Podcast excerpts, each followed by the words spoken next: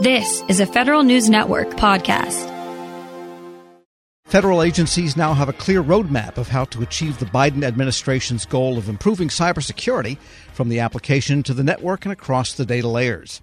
The Office of Management and Budget's final zero trust strategy, released just last week, is both prescriptive and flexible enough to act as a starting point for this three year journey. Chris DeRusha is the Federal Chief Information Security Officer at OMB. He tells Federal News Network's Jason Miller and Justin Doubleday how this final strategy brings several other ongoing cyber efforts under one umbrella. Our goals here were to define what does zero trust mean for the federal government and make sure that we're creating a clear plan of action for agencies to follow over the next three years. I do think we've achieved those goals. And you know, we've got some consistent starting points now for all of those agencies. And what we'll be able to do because of that is fund and measure progress and then be able to even benchmark that progress across the enterprise and see how we're doing across the board. So I think having this strategy in place creates those opportunities and it's really exciting to have that. On the deadlines, the 30 days ensuring that there is a appropriate lead at each agency identified and empowered to go through this journey. We know it crosses IT and business cones in any agency. And then the 60 day deadline is really about submitting a clear plan of action, both on the implementation side and on the budget side back to OMB. So I want to talk about that first person, the, the, the empowered to go through it. How do you ensure, and maybe it should be, and I know OMB is not saying it should be X person or Y person, but it's easily to say, oh, the CISO is going to be in charge or the CIO is going to be in charge and all of a sudden they put on another hat and that hat is their 10th hat of the day and you don't necessarily have that belly button to push i'm using all my uh, cliches here but how are you ensuring that it's actually somebody who this will be either their full-time job or close to it yeah, absolutely. Look, I mean, as in anything, agencies are busy and resource constrained. So I think we'll have to be reasonable, but we completely agree. And we'll be pushing on that and really making sure that they've picked the, the person who's going to have the right amount of focus and the right reach across the agency to lead this. And I think my experience there is sometimes it's the CISO and sometimes it may be somebody else. And we're just going to be asking the right questions to ensure the right person's being selected. Because so much of this, as you know, Chris, is, is personality driven. How well agencies do, how much progress they make is less about the technology and more about that culture change. So I, I, think that's good. On the implementation plan, are there certain things OMB is going to be looking for in those plans? I mean, yes, to address those five pillars that CISA laid out. Yes, to address the goals within the strategy. But I'm thinking more, what are the types of things that are going to be really important to you? The way we wrote this strategy was intentional in that though there's a number of actions throughout, I believe it's around 19 or 20, we did not intentionally say each one of those needs to be completed by X date. And that is this 60 day task is each agency is a different phase of this journey across these five pillars. A lot of different tools and capabilities involved, as you know, sitting behind the five pillars. What we're asking them to do is take a clear assessment of where they have maturity, where they have a plan, and where they've got a gap. And then let's focus now in 22 right now on all the things that they can do and should do, and then make sure that they're putting the plans in place that we can then appropriately fund for those things that they're going to need to do next. So each agency is going to have somewhat of a different ordering to fulfilling the whole plan. Now, that said, I do believe we are going to emphasize certain pillars and certain sections of the plan over others. For example, identity. I think we all know in the zero trust journey, you got to have a strong core identity and we're, we're, pushing on MFA, something we've been doing for years, but we're doubling down and we're putting the appropriate emphasis on it, I believe. So, you know, that's kind of how we're thinking about it, Jason. When you look back over the last six months, nine months after you uh, released the draft strategy, what has changed to this final one? What did the comments tell you about this final strategy, how to get the path to get there? We got a lot of detailed very insightful comments. And a lot of that was technical analysis. You know, we had people from academia, cross government, industry, uh, folks who've been on the journey. And we took all that feedback and we really integrated it throughout the strategy. So, for example, we were very tuned to something that got pointed out a lot that the new guidance here may overlap or conflict with other guidance. And we did get that feedback. And so we created a new section in this latest draft called policy alignment where we just took that head on and described exactly how it interacts with any previous policy that, that it might. So, you know, that was one way. Um, we also spent a lot of time with NIST and CISA making sure that our language is all lined up with the frameworks that they've developed, because that's crucial. We need full one government aligned strategy and approach. And that was very important to us. And so we did a lot of work and the changes to make sure that that was in place. And it was, nice to have the extra time to be able to get that right. You know, and also I think the, the overall frame the objectives of the strategy, while they stayed static, a lot of that rewritten language was just to ensure that we also weren't being overly prescriptive and potentially not stand the test of time in what we believe are the right answers today. And that was tricky. There were some things that we kind of backed off on, standards that maybe are still being debated, and it's not clear where, where the forward is. We may have pulled back in other areas, just gave more room for how to implement, for example, on the goal. So those are like a lot of the type of changes that one would see they dissected the first version. Hey, Chris, I wanted to ask about the resourcing strategy here. Obviously, you guys want agencies to start implementing immediately. How are you expecting agencies to kind of fund these plans? Do you think that they may already have some of this in place, or will the bulk of this have to wait until fiscal 2024? Great question, Justin. So, the nice thing about having that draft, again, where the pillars and the key core capabilities were settled back the end of last summer, was that was in time for the 23 budget conversation.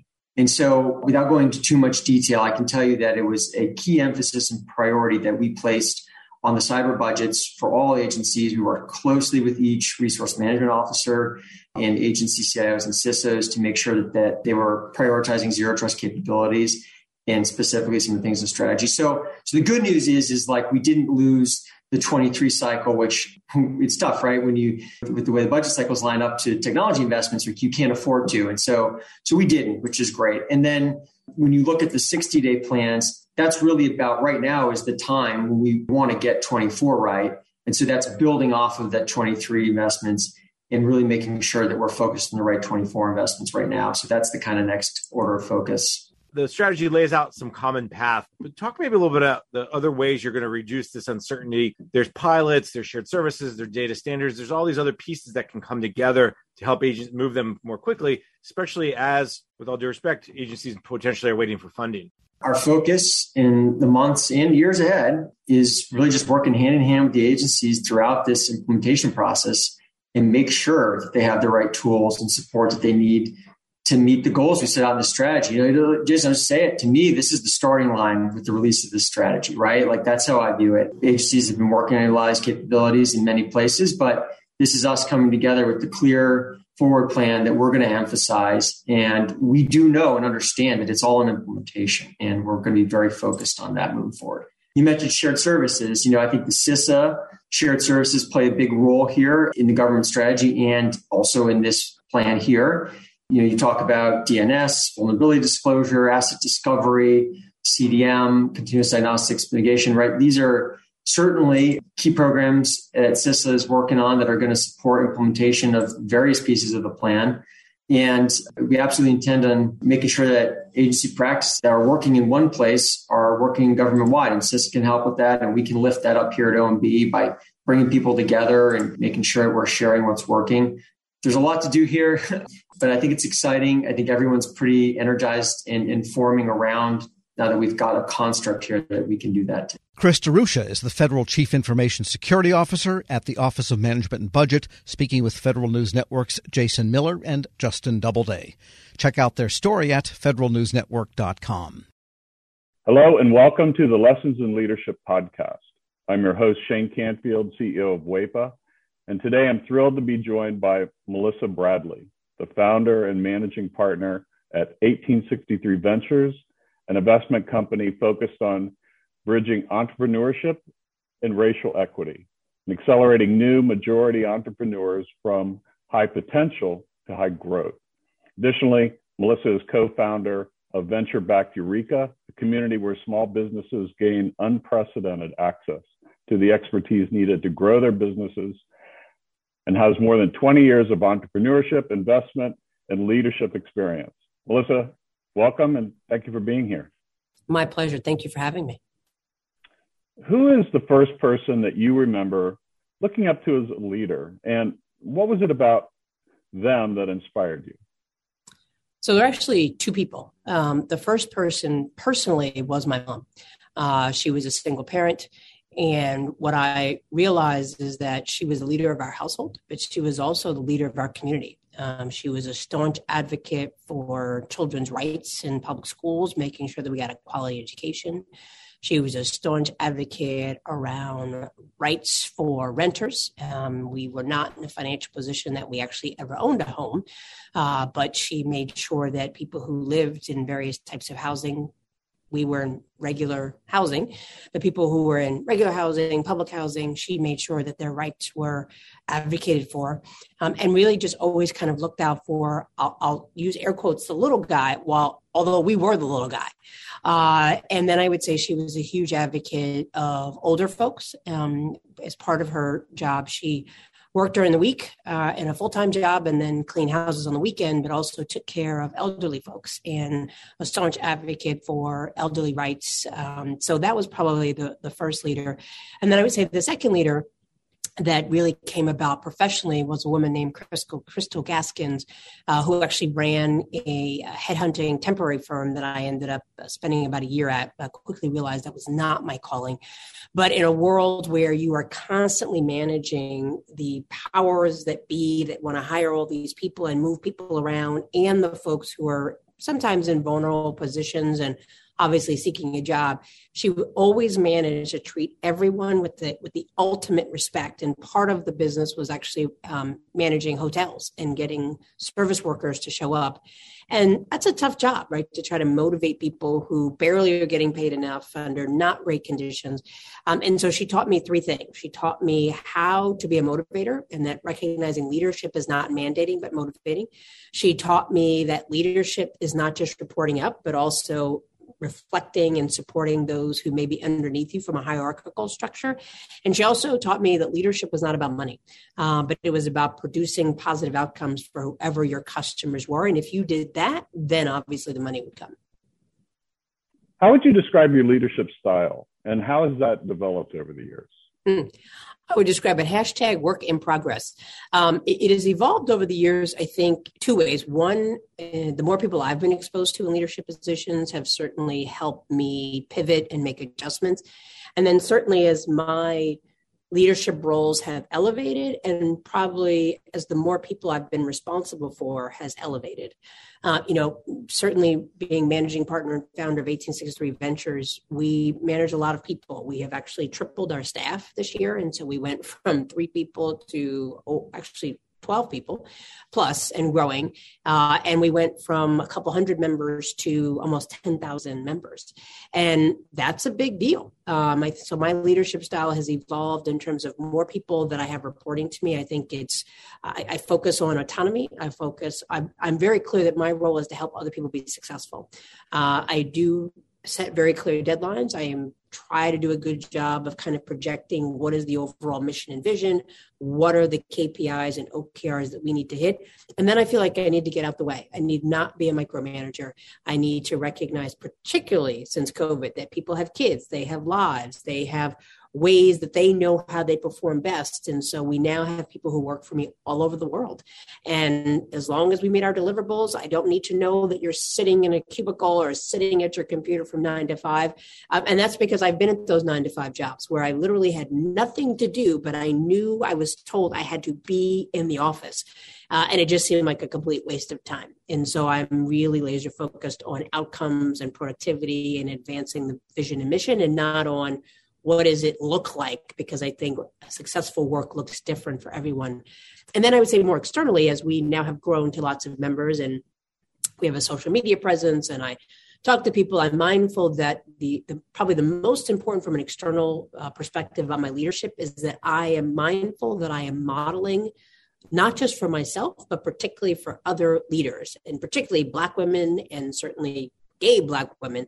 Uh, you know, there are not a lot of us. Um, you know, you mentioned that I'm a co-founder of Ureeka, so I'm fortunate enough to be in the first 30 or so Black women that have been supported through venture capital, which is a sad statistic, but for a different topic. And so I'm mindful that people are always watching me. And I would say that certainly as a Black woman, people are always watching you, not always for the better and cheering you on, but waiting for you to make a mistake and slip up. And so I'm mindful that when I step into a room or I show up somewhere, I'm not just representing Melissa Bradley and my immediate family, I'm representing all of my members and potentially sending a signal effect of what other people are going to expect as Black women. And the final thing I would say that definitely has evolved since now that I'm over 50 uh, is that I feel a much greater freedom to say what's on my mind. Um, than I did before, and I and I do that. I probably said what was on my mind before, but in a way that was reflective of my frustration and anger with the system. And now I say it with the expect with a level of calmness and the expectation that it's important that we are honest around what do black communities experience? And to phrase it in a way not based on anger but really using data. And so i would say i've consistently been a staunch advocate for black and brown communities. But has evolved from being very reactive and saying well don't do this and don't do that to saying let me explain to you why I think it's important that we take this up and really letting the facts drive the discussion. Some of that probably comes from the fact that I've worked in two presidential administrations, and we all know that that just goes back and forth and oftentimes based on rhetoric and not fact. And having six kids in a world of social media, I think there's something, the, the art of, of conversation based on facts and data has devolved to uh, opinions and pundits. And, and I think that's a challenge around leadership because your job is not, in my my mind, to convince people, but to inform people and allow them to make decisions for themselves. I, I saw you on a post uh, with a Washington Post um, uh, interview, and it, it, you were amazing. And it, it's interesting to listen to you describe what you just said because I could see all of that reflected in how you responded there. And um, make one other quick uh, comment about as a company grows, WEPA is growing as well. And you are so spot on. We have, as, as leaders, we have to let go and trust those people that work for us and empower them to do their job and then let them roll. And that's not always easy. This episode is brought to you by Zelle. Whenever you're sending money through an app or online, it's important to do it safely. Here are a few helpful tips. First, always make sure you know and trust the person you are sending money to. Second, Confirm you have entered their contact details correctly. And finally, if you don't trust the person or your recipient is rushing you to send money right away, think twice before sending money through an app or online. Grab a 30-day free trial of Live by Live Plus, and you'll get unlimited skips, commercial-free music, and all of the podcasts and live streaming events you can handle. Visit livexlive.com slash podcast one to learn more and start your free trial.